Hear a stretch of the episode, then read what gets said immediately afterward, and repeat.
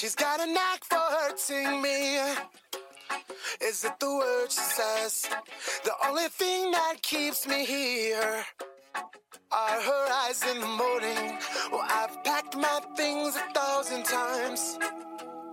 Oh, and I've faked believe all her lies for the last time. Take it or leave it, cause I'm really leaving. I purchased my ticket to New York first thing in the morning, kissing you good morning and whispering goodbye. Bye. Take it or leave it, 'cause I'm Welcome really leaving. I've to Talking Giants, the number two podcast in the Dominican Republic, presented by DraftKings. I'm your host Bobby Skinner here with my co-host Justin Pennick. Uh, hope it's a shorter episode. We got an interview with Oh. JT Alphabet, who is a trainer with Darius Slayton, Evan Engram, Azeez Ojulari, uh, Andrew Thomas, and Tae Crowder.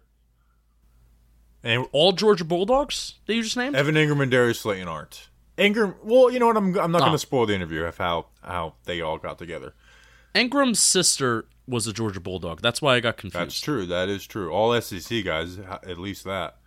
Um, so we got an interview with him, that, uh, a, sh- a short little interview with him at the end of the episode. Um, and before that, we're going to talk about the outside linebacker group. Not like necessarily giving our takes, but just making the case for and against each player, um, and why they should should or shouldn't be um, in that in that top two outside linebacker uh, rotation. Justin, how are you? Hey, Bobby Skinner. Um, we keep on getting comments that um, we we uh we spend too much time not talking about the Giants. Uh, there was a, a nice uh, this person probably really enjoys us, but um, there was a person on our last episode that uh, that left a YouTube comment that left the timestamp of when we actually started talking about the Giants. Um, it was about five minutes in, so I'm not gonna really express how I am or how I'm doing because we just need to start talking about the Giants right now. How and how how are you? I guess because nobody really cares about that.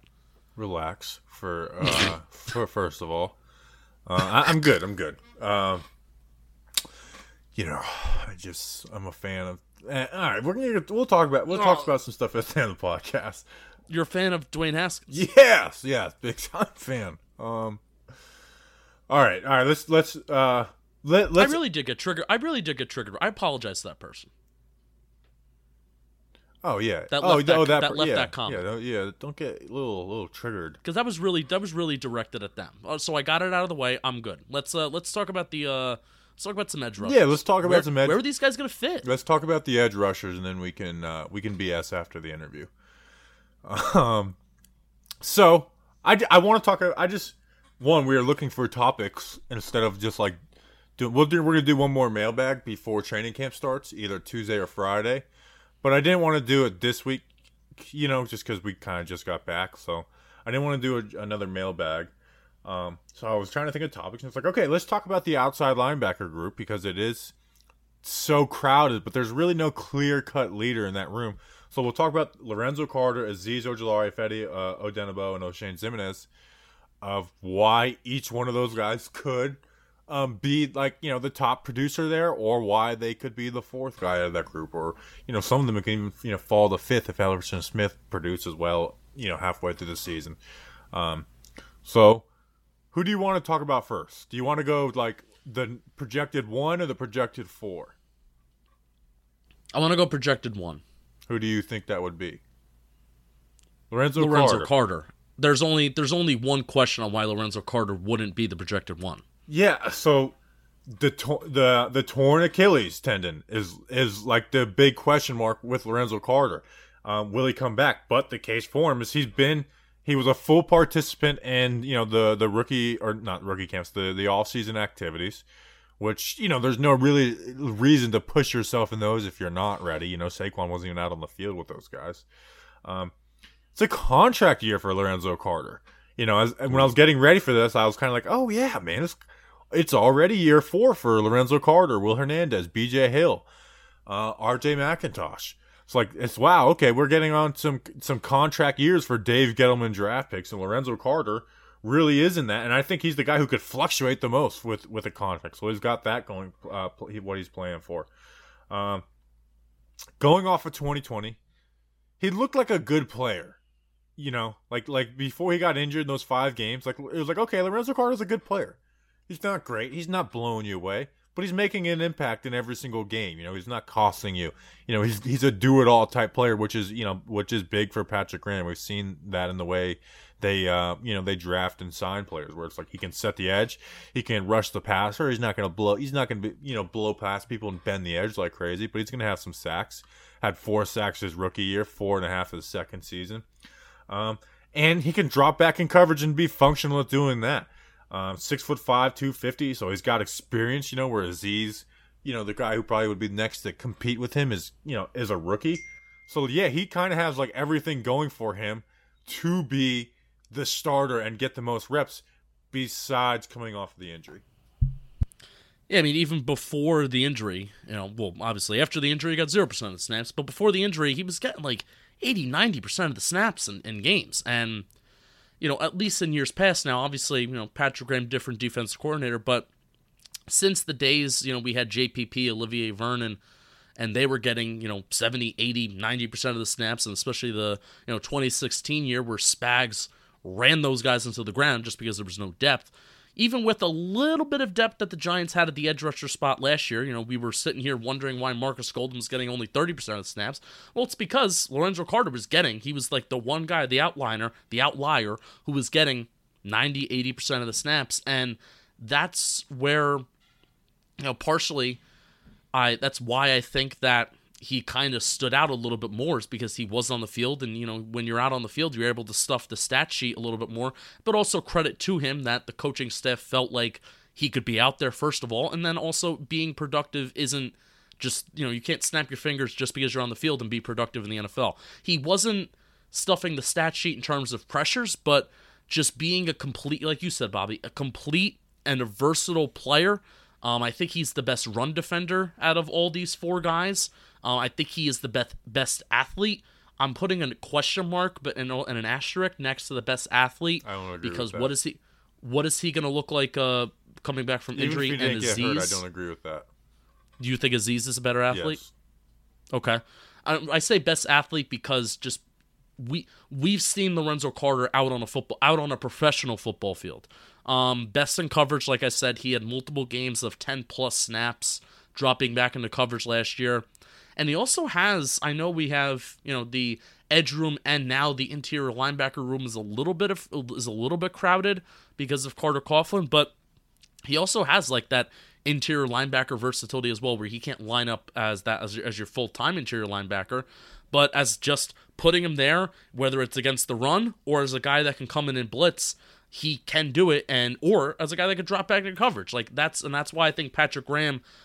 He's gonna get the most. In this, so here we go. I think he's gonna get the most snaps, and why he it would make sense for Lorenzo Carter to get the most snaps is because he is the most versatile. Patrick Graham can utilize his skill set the most, and he is the most like wild card as to you don't know what he's going to do. Yeah, he does everything good enough. Where two of these guys on this Yeah. list, they don't do anything of, of one aspect of this game, and that's dropping back in Yeah. the coverage. Um, you know, where Azeez is very well rounded too, which we'll talk about. We'll talk about him in a second. But he does everything where, like you said, he can you know play the you know that will linebacker, which he's done at times. Like you said, not not full time playing that position. Where you can put him there, you could put another edge rusher there. It's like you can just do different type of personnel systems with Lorenzo, um, and and you always are guessing as an offense on what is he going to do? Is he going to rush the passer? Is he strictly going to be setting the edge versus the run? Um, you know, is is he going to drop back in the coverage? Is he going to stunt? Like he can do all of all of those things. But you know, the torn Achilles tendon that's like a serious injury too. You know, so like, I, um, like, do you think though he'll play in preseason games coming off that injury? I I I have no clue. You know, and you know this is where, you know, even if we did the research of looking up, you know, maybe I'll maybe we'll do um, maybe I do want to do this for his PPP. At least give the give the effort there of like looking up guys that have come off this kind of injury and then what have they what did they do coming back and you know how many games did they play and how did they look et cetera et cetera doing because we're not you know we're not doctors i would hope that he wouldn't play in the preseason. That's kind of like my hope because we kind of know what we're going to get out of Lorenzo Carter, at least healthy Lorenzo Carter. I kind of would want to see what we can get out of Oshane, what we can get uh, out of Odenigbo. Uh, if he is is Odenigbo even like a full time edge rusher, and especially Elerson Smith. Car- Seen yeah, Elerson Carter Smith has a floor that probably nobody else really has. Yeah, know, like as a do it all. Like you know, Odenigbo has a floor, but it's like he just doesn't drop in the coverage at all. yeah. Um, So we know what Carter is in a way. You know, obviously we don't know what he looks like coming off the injury, but we know what he is, and I would rather see some other guys like kind of get out there and you know rock and roll and see what they're about. Next, Azeez Ojulari, Giants second round pick. Uh, just turned 20 21, six foot three, 249 pounds. He had first round buzz. Now, I was not part of the first round buzz um, crowd with Azeez, where I, I felt like I felt he was drafted right around where he should have been drafted, you know? Um, you know, and one of those reasons was, you know, look at him versus Stone Forsythe, who was like a sixth round pick by the Seahawks, and, and he had some issues. Um, but that's that being said, he just turned 21, um, had that first round buzz, you know, so a, a better draft prospect than Lorenzo Carter was. Um, bends the edge better than anyone. Like if you if you're if you're saying like just get you know dip around that corner and and bend the edge. Like I don't th- I'm not going to say it automatically has the best pass rush moves. Um, I think Oshane might still have that, um, but just bending the edge wise, like Azeez Ojulari is going to do that better um, than it than I think any of these outside linebackers um, with some pass rush moves. And like Lorenzo Carter, you know, unlike some you know Shane Ximines who's, who is is a pretty decent pure pass rusher, he's a do it all type player. Drops back in the coverage, looks good in it, plays the run. Now there's times where he can get pushed off the edge um, a little bit. You know, Lorenzo Carter, you're not going to see that happen, but he still plays the run as you know, like plays it smart. You know, knows how to spill through pulling guards, or or if he needs to play the outside, to play the outside. Like he knows how to play that position, and he's just so so young. Seems to be a guy that's like looking to play. And also another thing in his his corner is one. There's a he's a second round pick, so there's expectations give the young guy some playing time when the rest of this group really hasn't set themselves, you know, head and shoulders ab- uh, above anybody, you know? So it's like, like Azeez Ojulari should be getting playing time just for the sake of like, you know what? Why not? Why not give a guy who can do it all playing time to go out there and learn instead of, you know, maybe putting someone who's, you know, better right away those more reps. Like Azeez Ojulari is going to get important reps week one. He may get Yeah, more I reps would than Kadarius Toney week one. I I would certainly hope so because you know he he does have the tools uh, to already be the best pass rusher on this team. Um, has the so here are some you know the, the notes that I have has the highest ceiling and hopefully his snap share increases as the weeks go on.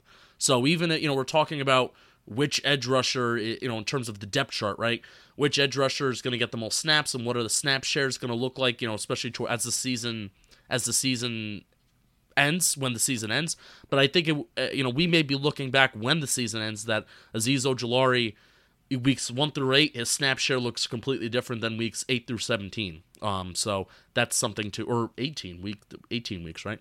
So weeks uh eight through eighteen, the second half of the season. So um, here are some questions that I have though, and I I I want to say honestly that there are more questions around, you know, a rookie and a guy that we haven't, you know, haven't seen on the football field more than the rest of the guys here. Is he too raw? Is he too young? Does he have enough play strength yet? Does he have enough pass rushing moves to be successful right away? Those are like the main questions that I have, especially is he too raw and is he too young? Because I mean, I can't wrap my head around. You know, I'm 23 years old and I still feel like a child. Um He's 20 years old, Bobby Skinner. 21 He's now, 20 years but- old. But yeah. He's 20 or he's, he's he's still 21. You know, he just got his freaking license turned the other way. Yeah, it's and you look at some all-time pass rushers and you look at their like some of the best pass rushers in the game, you look at their rookie season, it's like, yeah, these guys didn't pop right away. No. You know, like T like TJ Watt, who's like, you know, after Aaron Donald, maybe the best defensive player in the in the league, you know, he had like, you know, seven sacks his rookie year. So yeah, and also and, and- well, and he's uh, not like you know a top ten pass rusher. Like even look at Chase Yes. Young, who we all think is going to be really great. Like he had a good rookie year, but like, what do you have? Like six and a half, seven sacks. Yeah, yeah. So uh, that's what I that's what I was exactly going to say. is that you know the guys that were drafted high, like you know, think of the Bosas of the world, the Garretts of the Nick world, Bosa the Chase out right Youngs. yeah, but but I mean, think of those guys, uh, and and I mean, I would say overall, you know, even though Chase Young you know, didn't get the double digit double digit sacks. I'm also of the belief that you don't need to be a double digit sack player in the NFL to be a really good pass rusher. You know, because I've talked about this stat on Bleeding Blue. I've talked about it on here. You know, 1985, there were 30 there were like 30 players that got 10 plus sacks in 1985. In 2020, there were 10 players in the NFL that got 10 plus sacks. So, you know, that doesn't mean that there are only 10 good pass rushers in the National Football League. That's that's nonsense. But so those guys, though, you know, the Bosas of the world, the Myles Garrett's of the world, um, Chase Youngs of the world, they were drafted high and they started off their careers relatively hot, relatively good because they had that expectation. They were drafted high for a reason. Even if there was a a, a team that reached on, you know, a, a Rousseau earlier or a Jaelan Phillips earlier, you know, these guys just as pass rushing prospects are not even comparable to the Bosas of the world, to the Chase Youngs of the world, or the Myles Garrett's of the world. So I am really probably more more than I should pumping my brakes on my expectations for Azeez Ojulari simply because there are other guys on this football team that have way more experience and Carter's more versatile. Yeah, he shouldn't be expected to come out and ball week one. But with that being said, he has the highest ceiling of all these guys too. Oh, correct. You know, correct. So like if he's not better than the- like if he's not like a good amount better than what Lorenzo Carter is right now, a year or two in, then it's like a, it's like a disappointing player. Yeah. And them taking the Lorenzo Carter approach, which they a, a lot, you know, Lorenzo Carter came in on a lot of third downs his rookie year, and then they started to kind of bring him along more and more and more. The Lorenzo Carter approach is what I'm expecting with Azeez Ojulari, even though he kind of has like this first rounder tag on him, even though he was taken in the second round. So even though he's a more talented player, we have more expectations for him year one. I'm still expecting the Lorenzo Carter rookie pace that he got. Yeah, yeah. Would you week six? Do you think he they come out for the first play of the game? Two outside linebackers. Do you think he's one of them?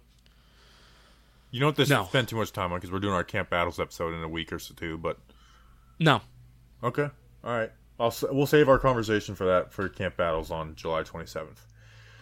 All right. Next on this list, free agent edition. Ifeadi Odenigbo, six foot three, two sixty, 27 years old. Giants signed him on a one year contract.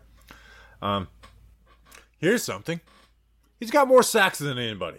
Like he is, he has more production than any of these guys. He has 10 and a half sacks over the last two years. entered the league in 2018 too, so it's not like he's been here since 2015. Yeah, 2015. last two seasons he's had 10 and a half sacks. Um, Lorenzo Carter was injured, so but his first two years he had eight and a half. Um, and he like has hand in like he's the only one with hand like real hand in the dirt experience. Oshane puts his hand in the ground sometimes, and so does Lorenzo. But like like he's comfortable with his hand in the dirt. Um, and and again, production does matter with with these guys. So if they're like, hey, like we're we're trying to get a guy out here who can, you know, get production and play the run, well, Ifeadi can do that. Now, I don't think he's the greatest run defender, um, but when I talk about that, that was more of him like talking, like playing that five tech defensive tackle position, which he can also do though. Like he can play like you can't pit Lorenzo Carter over a guard. You really can't put his you know as or at least as a hand in the dirt. Like you could put him in the gaps, but you can't put Azeez Ojulari like you know over a guard and expect him to play the run well. No. Lorenzo Carter, you can't do that. Oshane Zimmer, none of the edge guys. You know, if you go down the list, Elerson Smith, Ryan Anderson, uh, Cam Brown. He's the only one where, again, we talk about scheme di- uh, diverse. You know, like diversity. He can do that where other guys can't.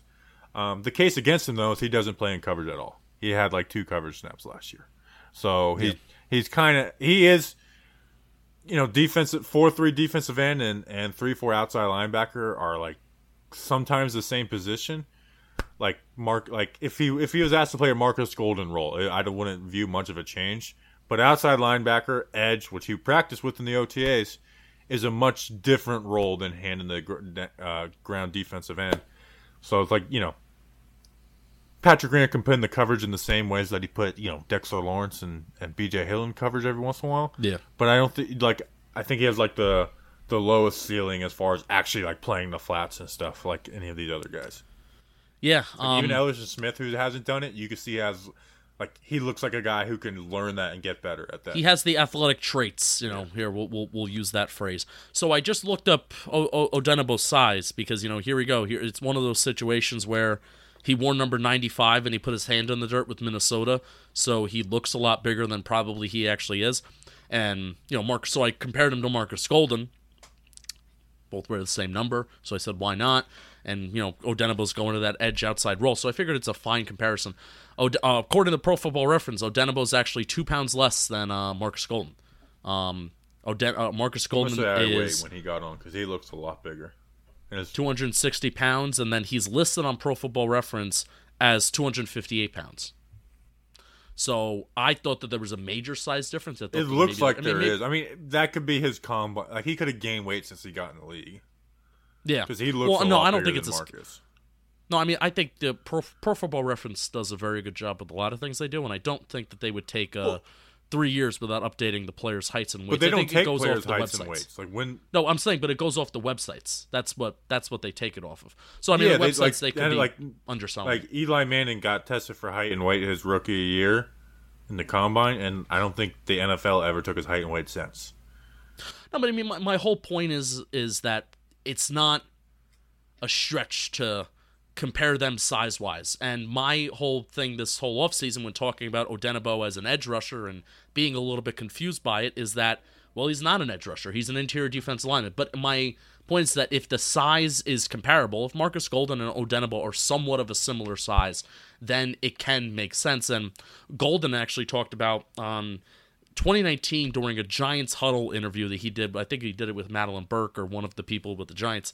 He talked about how when he was asked to put his hand in the ground the year after James Bettcher left in 20 in 2018, you know, because 2018 Bettcher was with the Giants. That was his first year as defense coordinator. He talked about how going from Bettcher standing up, being a stand-up edge rusher, to putting his hand back in the ground was was awful because he got so comfortable as an as a stand-up edge rusher and rushing the passer that way. And I don't know if Odenigbo has ever done that in his career. And typically, I think when you talk to a lot of players, I think they prefer to not put their hand in the dirt. So maybe he can get a lot more comfortable. Maybe he can you know, be more comfortable rushing the passer this year. You know, from that you know outside you know wider nine technique rather than just you know being inside the tackle and going and going just straight through the tackle. So um, I do think maybe the maybe this could even transition us to our uh, to the next guy. I do give Odenigbo the slight edge as a productive and good pass rusher over Oshane Ximines. And am I crazy for saying that? No, you're not crazy. I mean, I think it would be it, it's fair. Oshane Ximines, six foot four, two hundred fifty two pounds, twenty four years old, third round pick out of Old Dominion. Um, once he once upon a time he was uh, you know everyone's everyone's guy. Torn rotator cuff, so he basically missed the whole season. Not with like a huge injury, you know, like I I don't think a torn rotator cuff is as devastating as you know Saquon or Lorenzo's injuries, but it's still an injury that he missed the whole year for. Like they, remember they tried to bring him back and he just didn't. Apparently he didn't he, like he just wasn't ready and they just shut him down for the season. Yeah, and then they so they so they gave him surgery and yeah, so six months to recover. I tried to briefly look up to see if there's any like lingering effects, but I mean, I again, I, I'm not gonna talk about it. We're not gonna talk about it. Let's hope that he's ready to rock and roll. But I mean, it, it is the shoulder. I mean, you know, Bobby, how often does he kind of do? I know Odenigbo does this a lot, but how often does Oshane do that move where he kind of he's kind of sticking a tackle with one arm, Arm and he's bar. extending? Yeah, he does that a lot. The arm, you know, the arm bar with you know he could rips, you know, swim. There, there's a lot of stuff you could do with that. Here's something going for him, Justin. The year three defensive player jump. It's real. Every it seems like every year there's like a this guy who's a rookie last year, he's gonna get so much better, and it's like ah, slow your roll. Like with Lorenzo Carter, it's like slow your roll a little bit. It didn't happen. Gettleman talks about that. Um you know, you know, BJ, you know, uh, not BJ Hill. He hasn't got much playing time. Uh, Oshane Ximines was Oshane Ximines was the very over, like his expectations for last season were very overput. I think, you know, but you know, he was my giant factor for week, week one. I remember that because it's like, all right, let's see what you are. You're going to get a lot of reps. How good of a pass rush you are. How how have you moved from year one to year two? Um, so that year three player um, jump is But if you go back to his rookie year, where he played the full season, he had just as many sacks as uh, Lorenzo Carter with four and a half. In fact, he had the second most sacks on the team, and he didn't play a lot either. He had 220 less snaps than Lorenzo Carter, you know, um, and and a lot less than than Marcus Golden. He had those four and a half sacks. So he's got he like he's a good pure pass rusher. Like he's got real moves. He can inside counter. He knows how to redirect. Um, so like he he's like a like I think he's depending on what Azeez is right away. Like if you just okay, let's just take Azeez off off the roster. He's I think I still think he's the best pure pass rusher on the team because um, he just like he has a, diver, a diverse you know um, like to, like toolbox um, of of moves to use where a lot of guys don't have that. Um, so and it, like you you know like who would who would you rather have on a third and long, him or you know Cam you know if, you know Ifeadi. I I think I would go Oshane. Um, so this camp's big for him. Like, it. Don't be surprised if Oshane shows out this camp and he's like the baller of this camp. He he basically missed the whole year, so he's been forgotten. But I haven't forgotten Oshane. I'm not like I'm not like full bloom in love with Oshane, where it's like they need to play this guy more. But I also know that like you know we talked about it after draft. I was like, don't count this guy out quite yet. Yeah, we've had this conversation before too, and I keep on going back to Oshane was kind of last on the edge rusher totem pole. I mean, uh, Kyler Fackrell was getting more snaps than Oshane Ximines. And Kyler Fackrell isn't isn't anything great. And you know, I, I, Mark him and Marcus Golden were kind of. Uh, I think Golden got a little bit less snaps than him because uh, Oshane, the, his biggest game was 58% of the snaps against San Fran, but that was kind of a big blowout. 41% against Pittsburgh, 29% against Chicago, and then the Rams game he got hurt. So I the reason why Oshane is down on my totem pole out of these four is because the Giants coaching staff showed that they did not have the the most confidence in him or in the world in Oshane last year, especially when you compare him to Kyler Fackrell. I mean, if, if in my opinion, if you're not beating Kyler Fackrell out in snaps, I mean, it's not that you're doing something wrong, but clearly you ain't doing every, everything right. Uh, but he did have sneaky, you know, it was it was the sneaky production in 56 pass rush snaps. He had three QB hits and five pressures, and that's according to Pro Football Reference. Um, the 56 pass rush snaps is from PFF, but I don't take PFF pressures. So uh, he had a little bit of sneaky production for the opportunities that he was given, and I am kind of getting in this boat of I give a little bit more sympathy to especially defensive players when looking at their box score stuff and looking at their advanced stats. I'm giving a little bit more sympathy to guys that don't get a lot of snaps, and if they are productive, I give them more brownie points because you know, it's a dance. It really is a dance. You got to get out there and you got to get a feel for your opponent. You got to get a feel for your partner and, you know, how can you beat this guy? How how can I beat the guy that's from across from me? And you can't just, you know, snap your fingers and do that from snap 1. You kind of have to get your feet wet a little bit and Oshane has never been really given the opportunity to get his feet wet against anybody. Yeah. Um I mean, I, I like Oshane. I don't love him, but I, I do like him. Um, doesn't drop. So, do you rank um do you rank Ifeadi over um Oshane? Because they're, I mean, they're basically even for me, but I give Ifeadi the edge they're just because of players, the previous man. production. They're different players. Like if you're asking for third and two, I'm probably putting Ifeadi in. Third and seven, it's Oshane, no doubt. So they're just different Yeah. players, uh, and that's why I think both should make the team. if if you're playing, if you're playing, But here's the um, thing going against Oshane. If they don't want to keep a you know six guys at that outside linebacker spot, they might be like, "All right, Oshane, we're uh we're giving that we're giving a, we're giving Elerson your spot." Cam Brown Yeah, plays a I ton could- of special teams. He yeah, second on our team in special teams reps. Uh, we got these three guys ahead of you. You're in year three. We didn't draft you. You were drafted for a system where you were basically rushing off the edge every play and not having to have the ability to drop back in the coverage. There's like uh, like Oshane could get cut. I don't want him to get cut. Um, but there's there's a, w- a world where they're like, hey, we we would rather give those reps to Elerson Smith. Yeah, I when we did our when we did our very early 53 man roster prediction, I actually initially before we eat before I even started to fully put together the roster, I did leave him off, thinking that I was going to have to leave him off, but I I didn't because obviously, you know, uh, I, I, I cut guys like Nate Ebner and you know cut other special you know cut other special teams guys, but it would not surprise. I mean, what are what are O'Shea's um special teams? Yeah, and that's the thing can- is I can look Lorenzo. Azeez Fetty. I don't see any of those guys getting cut. Oshane, it could happen. Oshane If he gets 15 cut for Ryan special- Anderson, I'll be pissed.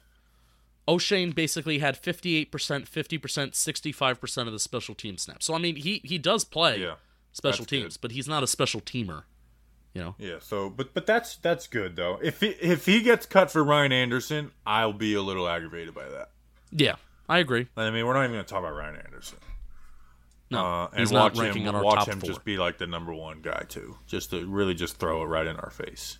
Yeah, why not? All right, we spent 30 minutes on this. We're like, this won't take very long at all. Um, I was like, are we even gonna spend 20 minutes on this? We did it. All right, before we get to the interview, um, Joe Judge did an interview with the Flying Coach podcast, Sean McVay and Peter Schrager. I'll be honest, I was a little let down. This interview, like the stories that he told for the most part were ones we already heard, like the Nick Saban interview and the Bill, like Bill Belichick. Like I, like we've, at least if you're, you know, those are out there. We I've heard those those stories. Um, I did th- think was cool. Um, Ellis Johnson, who was his coach at uh, I forget the name of the college. I should have wrote it down. Um, like the Patriots wanted to interview with him, but he's like, "No, I just took this, you know, job with them. You know, I want to be loyal." And then he found out about that. He's like, "No, go interview for that. Like, I don't want to stop you." Which did remind me of the Brett Bielema situation. You know, there's a lot of guys on this on this team that could, you know, possibly go go somewhere else and coach, and and Joe Judge wouldn't stop them from doing that. So I, I like that. Um, McVay wanted to talk specifics. Like if you listen to McVay's podcast with with Kyle Shanahan, I mean they are talking specifics, X's and O's. Judge didn't want to do that. Like don't like McVay tried to pull out pull it out of him a couple times, where he mentioned the Tampa game, some stuff in the Tampa game, Well, I mean, McVay and Shanahan, they seem like a couple nerds, and and, they're that's not they're Joe friends. Judge. Where McVay and Judge didn't know each other previous to this. Yeah, But yeah. McVay was tried to get out of him a little bit with he mentioned you know brought some stuff from the Tampa game, and then he McVay- he brought up the Austin Johnson sack, yes, he did. It- it- and Joe Judge didn't bite. The only he he brought up a f- which I uh, you might think is funny. He brought up remember the after the third quarter of the 49ers game, fourth and short, we did a QB sneak we didn't get, and he, he like Yeah. mentioned like I was probably a little too emotional on that, Yeah, and he then we regretted didn't go it. for it yeah. on fourth and one like a lot after that. Yeah. Yeah, I mean, he, he talked about the tempo of the in terms of uh, some some stuff that I. And uh, by the way, McVay and Shanahan probably know each other like the back of their heads. Yeah, they're like hands. so, really. They're um, like I mean they've they've worked together. They're good friends. Yeah. Well, they've worked, and then they also face each other twice a year. So there's nothing that they're going to say to each other that they probably don't already know about each other. So it's not like the state secrets have to be kept there. But um, Judge did talk about, you know, McVay asked him, you know, what's what's one of the things that you know, looking back on like your rookie year of coaching and you know maybe something that you want to change or improve. And he talked about the tempo of the game, you know, keeping with the tempo of the game. He's like, you know, I'm not really involved in the play calling, but um, he didn't talk specifically about the tempo of the game. I guess like timeouts are included in that. I wanted him to talk about fourth down decision making with the tempo of the game. He didn't, but I'm going to infer that that is ultimately part of it. Um, he talked about, he mentioned, this was very brief, and I wrote this down. He mentioned explosive plays as a pattern of the going along the process of how he prepares and how he watches tape. They talked a lot about like how you watch tape and what you look for. And what one of the things that he said is how does an opposing offense produce explosive plays? So I mean, hey, small point, but if if you're asking a coach how do you go about your process, and that's one of the things that he says and it pops in his head, um, I'd like to believe it, and that's actually a legitimate thing that he and does. So and there's hey, those are things like the Pat, the James Bradberry interception versus Washington. Like that was a very well designed defensive play against um, a pretty a common chunk play play by an NFL team where it's it's it's um you know you're running dagger where you have the clear out in the slot, you have the 20 yard dig, and then the other route coming under. They covered they showed that they covered it under and made it seem like the dig route was going to be there, but James Bradberry tricked like so that was probably something that you know Scott Turner, who you know I actually like Scott Turner's offense a good amount, who you know is looking to get those chunk plays. Like Patrick Graham was probably like, all right, when they get in this formation and this down and distance, they're pro- they're gonna come to this dagger play. Um, so stuff like that, like I, I like that's I, that's the nerdy. I was hoping for more nerdy stuff like that, even though they didn't bring that Yeah. up. I did that, but still. There you But go. I was hoping There like like. I wanted that. I want them to like talk through plays. Like they didn't ask about like, and this is part on like they didn't even ask about like his relationship with Patrick Graham. You know, like Yeah. Patrick Graham didn't even take an interview with the Jets and like and, and re up for the like I would I would have asked about that a little bit. You know, they didn't ask about Garrett at all, which you know I was fine with that. But it, Maybe there it was a just specific kind of like, request. And, and Peter Schrager oversold it, and I like Peter Schrager, but he's like, and he's hilarious. I was like, I don't think Joe Judge even tried to be funny in this interview. Like there was nothing funny about the interview, unless you really think like No. him calling a a whiteboard or grease board like that funny. Uh, I mean, I could. im- I, so you've heard some other judge interviews where I, I guess he was, you know, a little bit more personal or whatnot, and you've already heard these stories. But I can imagine that this is a The casual a- many fan people like that these these in, these stories, but for like Giants fans, like I didn't Yeah, learn no- nothing new. No, but I mean, I was even going to say, even for like the most, uh, you know, diehard Giants fan, I can imagine that this is the first interview where they have listened to Joe Judge because it's a Sean McVay, you know, Sh- Peter Schrager podcast, that it's a big podcast, not just, you know, smaller show that maybe Judge went on. I can imagine that this is like the first time that a lot of fans got to kind of hear these stories, and especially, you know, hearing how Judge went to a D3 school and, you know, then went to Alabama and some stories about how, you know, Saban and Belichick, you know, challenged him. I even like the one story where it was, you know, they were talking about like his clothes.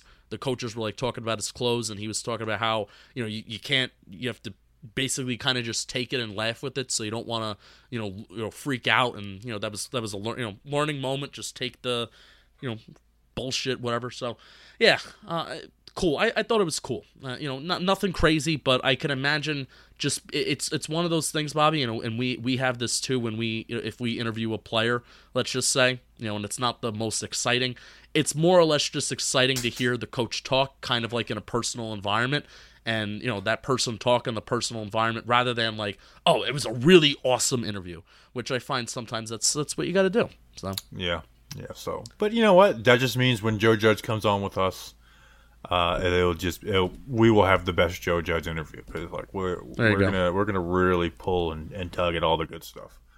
there you go well speaking of pulling And, and, and they like to, every interview he goes on now, they try and get a. This is getting a little. Every interview he's been on is like, the Eagles week seventeen. Like they saw that great soundbite he gave, and it's like, all right, every time we talk to him, we're gonna try and get like get that. And he answered that with like a like a one word answer. He's like, yeah, I'm not, I'm not doing that. he's never going to live that down that's probably like a regret that he has low, low key like he should have never said that His players loved it, so I don't. I think you know he gets a little like he gets some crap about that from the national media, but his players love. Like I know they love that, and the fans love I that too. And that's too. really what matters. i loved it i loved Yeah, it yeah. Like we, I mean, we love that that that quote. Like that was that was big, and you know all the ESPN big heads were like, "This guy, he he's too serious." Um, the players love him. Anyways, interview. hey bobby skinner hey bobby skinner Oh crap! read Go something ahead. first. Go ahead. i'm going to read something first I, Guess what? DraftKings Sportsbook. It's not only my favorite sportsbook, but it's America's top rated sportsbook. They sent our company, John Boy Media, out for the All Star game, which is kind of awesome. They had a really, really good time. We love DraftKings Sportsbook. It's easy to navigate. Has you, nope, we didn't get invited. I mean, they had a really good time. So little, little bit of FOMO, especially home run derby, seemed like a blast. Um, we loved using DraftKings Sportsbook. Easy to navigate, plenty of instructions for new betters, and nearly limitless ways to get in on all the action. My friends and family, they've been loving, they've been loving using DraftKings Sportsbook, and I know you'll love it too. Listen to this great offer. DraftKings Sportsbook is putting you courtside with a chance to turn $1 and $150 in site credits. That's right, pick either basketball team, and if that team is still in contention, Suns and the uh, Bucks, bet $1, and if that team wins, you win $150 in site credits. Don't forget, DraftKings Sportsbook offers great odds and promotions on basketball and so much more all week long. Well, I, get, well, I, I said basketball. I meant say baseball. Offers on other sports like baseball, so much more week, all week long. DraftKings Sportsbook is safe, secure, reliable, so you can deposit and withdraw your funds at your convenience. Download the top-rated DraftKings Sportsbook app now and use promo code JOHNBOY when you sign up to turn $1 into $150 in free credits. Bet on the basketball team of your choice to win their next game, and if they do, you will claim $150 in free credits. That's promo code JOHNBOY for a limited time only at DraftKings Sportsbook. Must be 21 years or older. New Jersey, Indiana, Pennsylvania only. New customers only. Restrictions apply. See DraftKings.com slash sportsbook for details. Gambling problem? Call 1-800-GAMBLER or in Indiana 1-800-9 with it. all right, we have JT Alphabet. Of the Pinnacle Atlanta. He's a trainer. Tra- like I, like I said at the beginning of the pod, trains Evan Engram, Darius Slayton, Andrew Thomas, Azeez Ojulari, and Tae Crowder.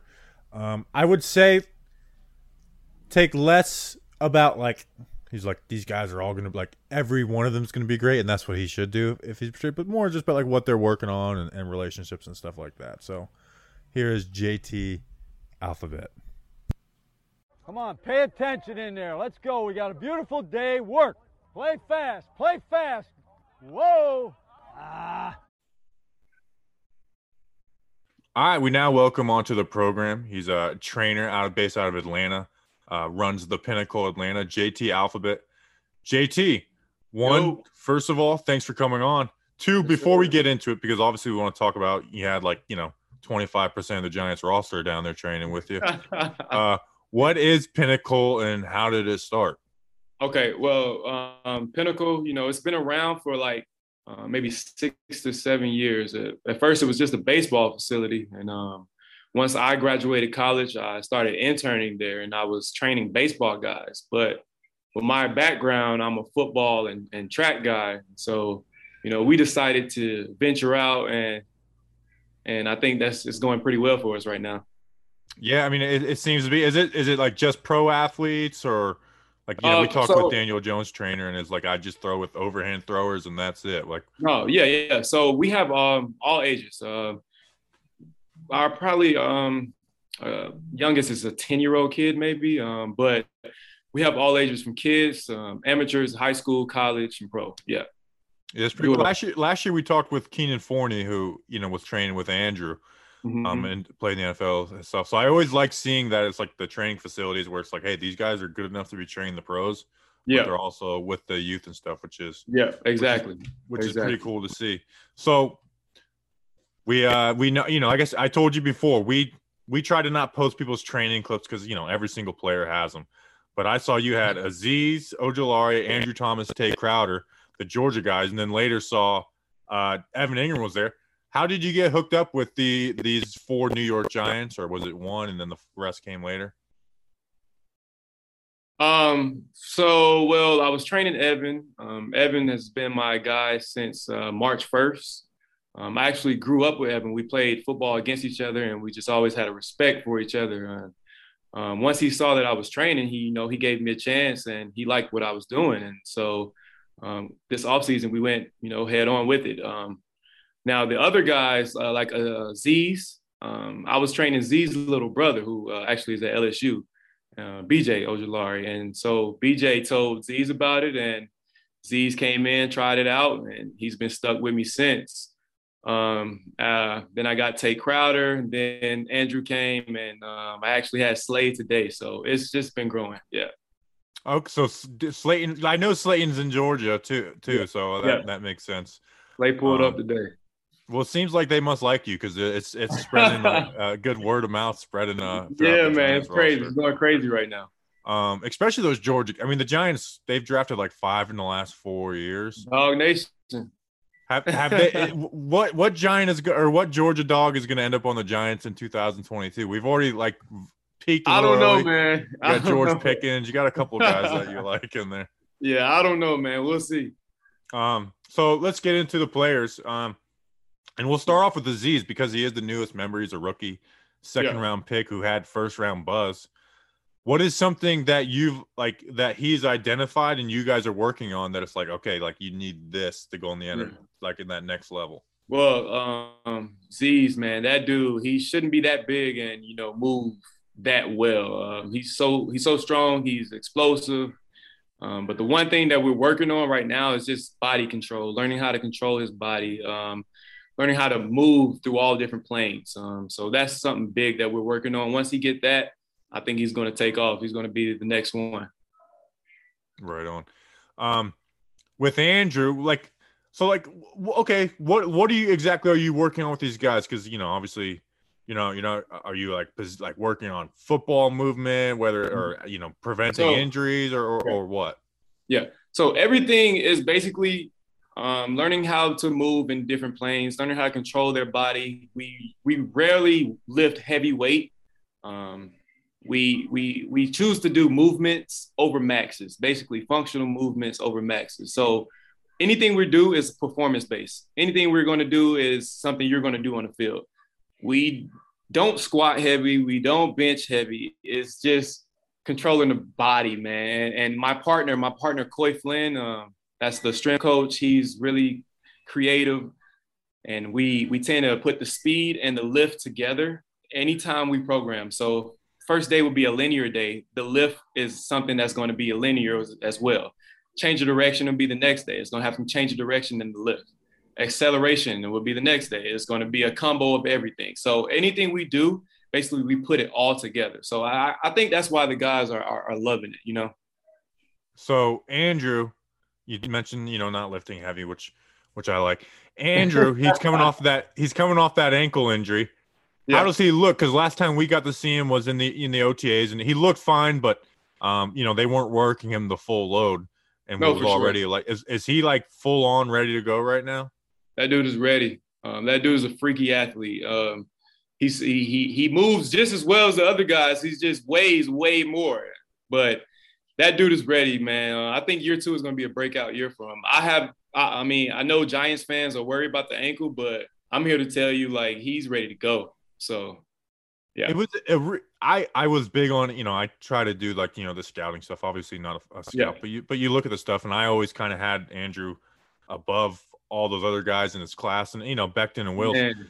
His his rookie year in New York sucks because it's, it's, it's brutal because he you know and he he admitted you know he started out slow, but yeah. he at the end of the year it's like okay like he's here he's ready. Yeah. Um, excited to see him build, and like you said, man, like that's why I liked him the most. It's like just that raw athleticism.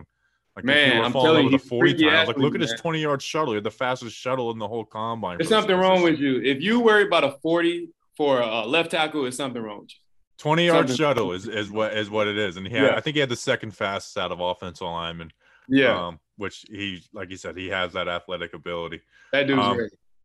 What about Tay? What what is what is Tay working on? How's he feeling? Um, well, obviously came, you know, switched from running back to linebacker. Yeah. And then was, you know, the last pick of the draft and then got thrown in in the first five weeks. Yeah. Well, I actually had Tay for like a few days. I think he's up there in New York right now. So he wanted to get a head start before everybody got there.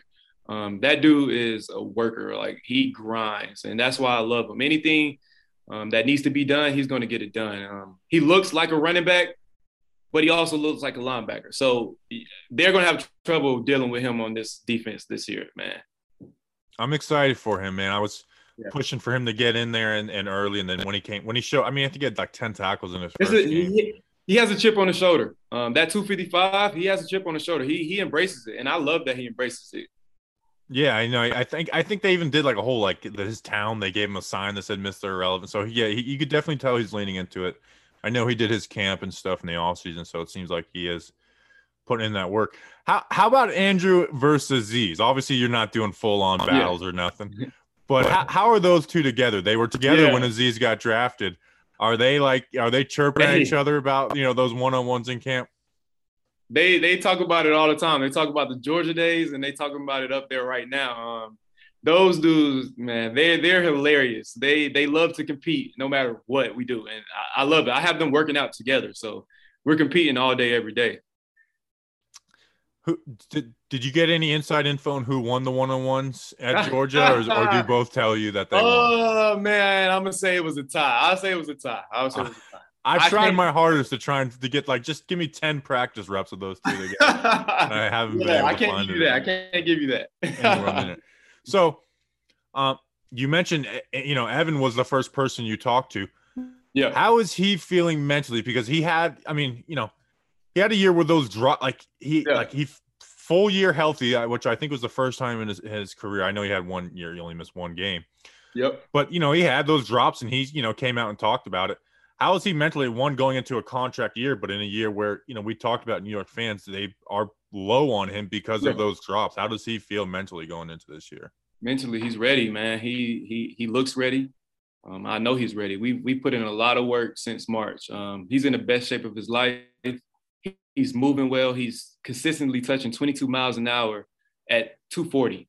Um, we do a speed session, we do our lift session, and after every day we catch at least 100 balls before we go, and I, I love that. He get he's getting extra eats every day. That's what I like to call it. Um, catch 100 balls, then he goes out, trains with his receiver trainer, and that's his day. I mean, he he's ready to go, man. So I hope I just hope you guys are ready. This is this is about to be a show. I think it's going to be a crazy show with him. Is there anything he's like working like? I mean, he he I think he led the NFL in drops, and like you see the athletic ability, and and there's a reason why you know he has that game breaking speed, and just he makes big plays, but Yeah. he was inconsistent this past year. Is there any like a different approach he's cha- taking to that? Because I mean, it's really is like the loudest thing right now with him Yeah. is that because Yeah, know, I mean, we've we've done a lot of hand-eye work. Um, so that's a lot of stuff. That's that's the most important thing that we focused on hand-eye um, and getting extra eats every day. We catch at least hundred balls before we go. Um, so that hand-eye is going to work out great for him, I think. Does he ever talk about how much Giants fans are annoying with him? Because he made the Pro Bowl, and I, I felt bad for him because you know Nah, the- I was like, man, he, he- made the Pro Bowl. Like he didn't choose that, and people were coming nah, out. I don't I don't really think he buys into. I don't really think he focuses on that. He doesn't even like, like care about them to be honest. Um, they love him, they love him. If they hate him, they hate him. He's moving on. I mean, it's time to go. You know, it's a big year coming for him.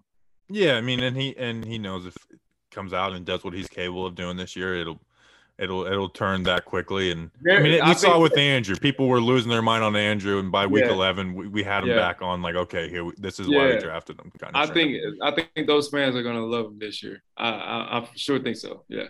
Well, I hope so, man. JT, where can people find if they, you know, we have listeners, which, Yeah. by, you know, I, I'm not meaning to brag, by the way. I, I'm down here in Florida and I found like, you know, a handful of listeners from the exact county. So I know we got some people in Atlanta and probably some young football players. Where can they like get in touch with you and Pinnacle?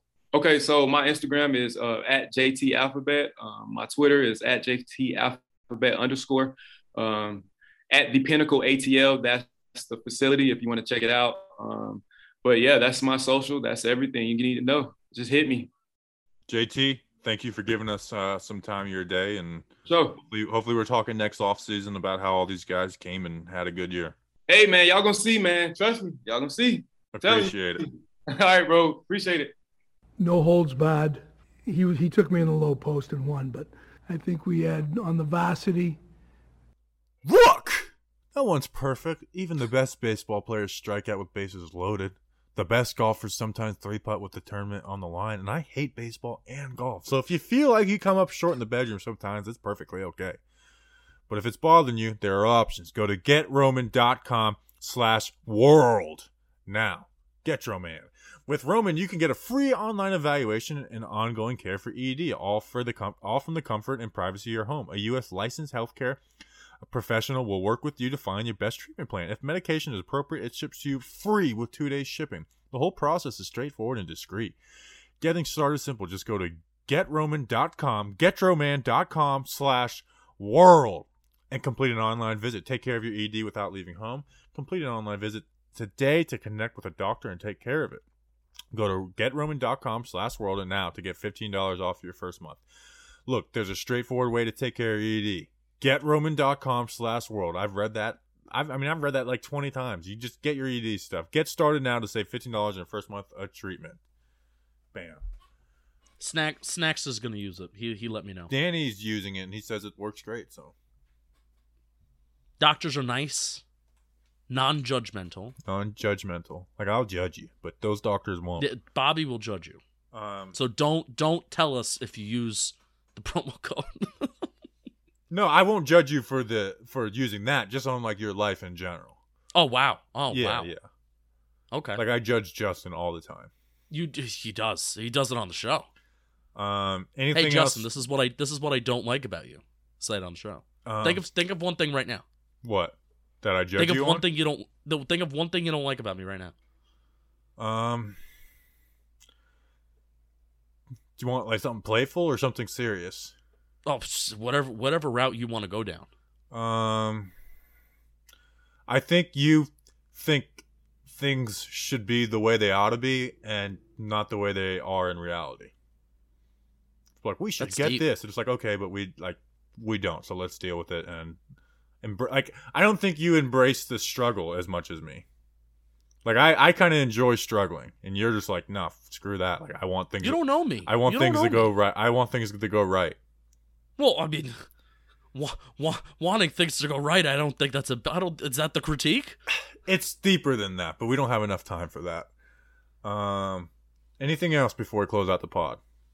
Kadarius Toney loves us. Um, I, yes, that's true. He's a Talking Giants commenter. commenter on our Instagram posts. I, I made a meme of um of you know the the boyfriend that looks back at you know he's holding a girl's hand of the you know he has a girlfriend on his right side but he's looking woof and he's looking yeah, back. we know that meme. um you know that meme? So I I made the meme and I said um still obsessing over Yung Joka's song. And then the girlfriend on the right that's like how dare you ignore me? It, and it said Saquon Barkley's new workout pictures which so transition. Um I love the take that everybody's having.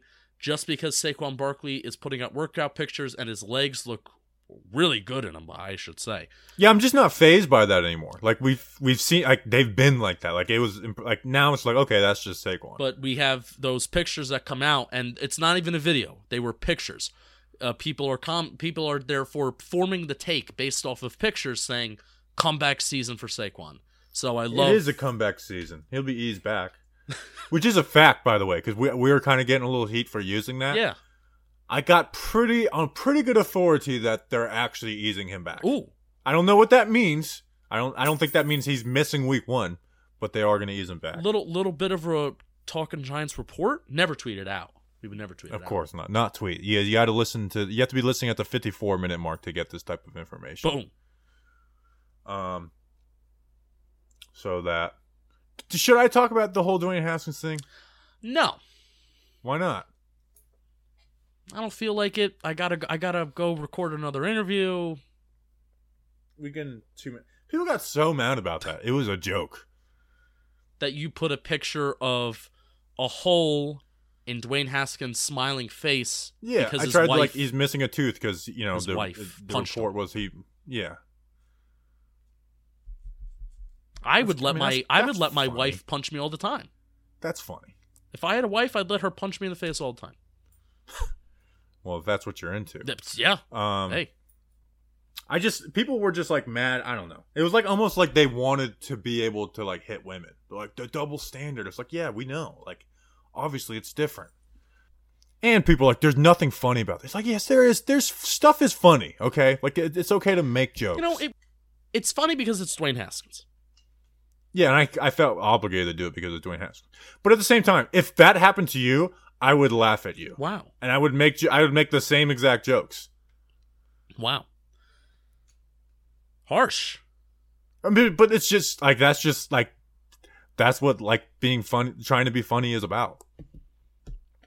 Twitter sucks. Don't get Um, don't get punched by your wife unless that's your thing. Yeah, it ain't illegal to dodge. Don't hit back now. Don't definitely don't do that. But it ain't illegal to dodge. Dip, duck, dip, dive, dodge, dip, duck. How's that go? I don't know. You know- but just don't like you know.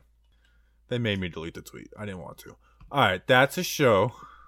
We appreciate you guys. We'll be back on Tuesday. Not even sure what we're gonna do on Tuesday. Mailbag. Like we maybe, but we might have an interview too. We Ooh. there'll be an there'll be a mailbag sometime next week. We're trying to get a couple interviews maybe. Um and then after that is training camp. PPP starts. So we appreciate you guys. We will see you then. Enjoy your weekend. Until then, let's go big blue.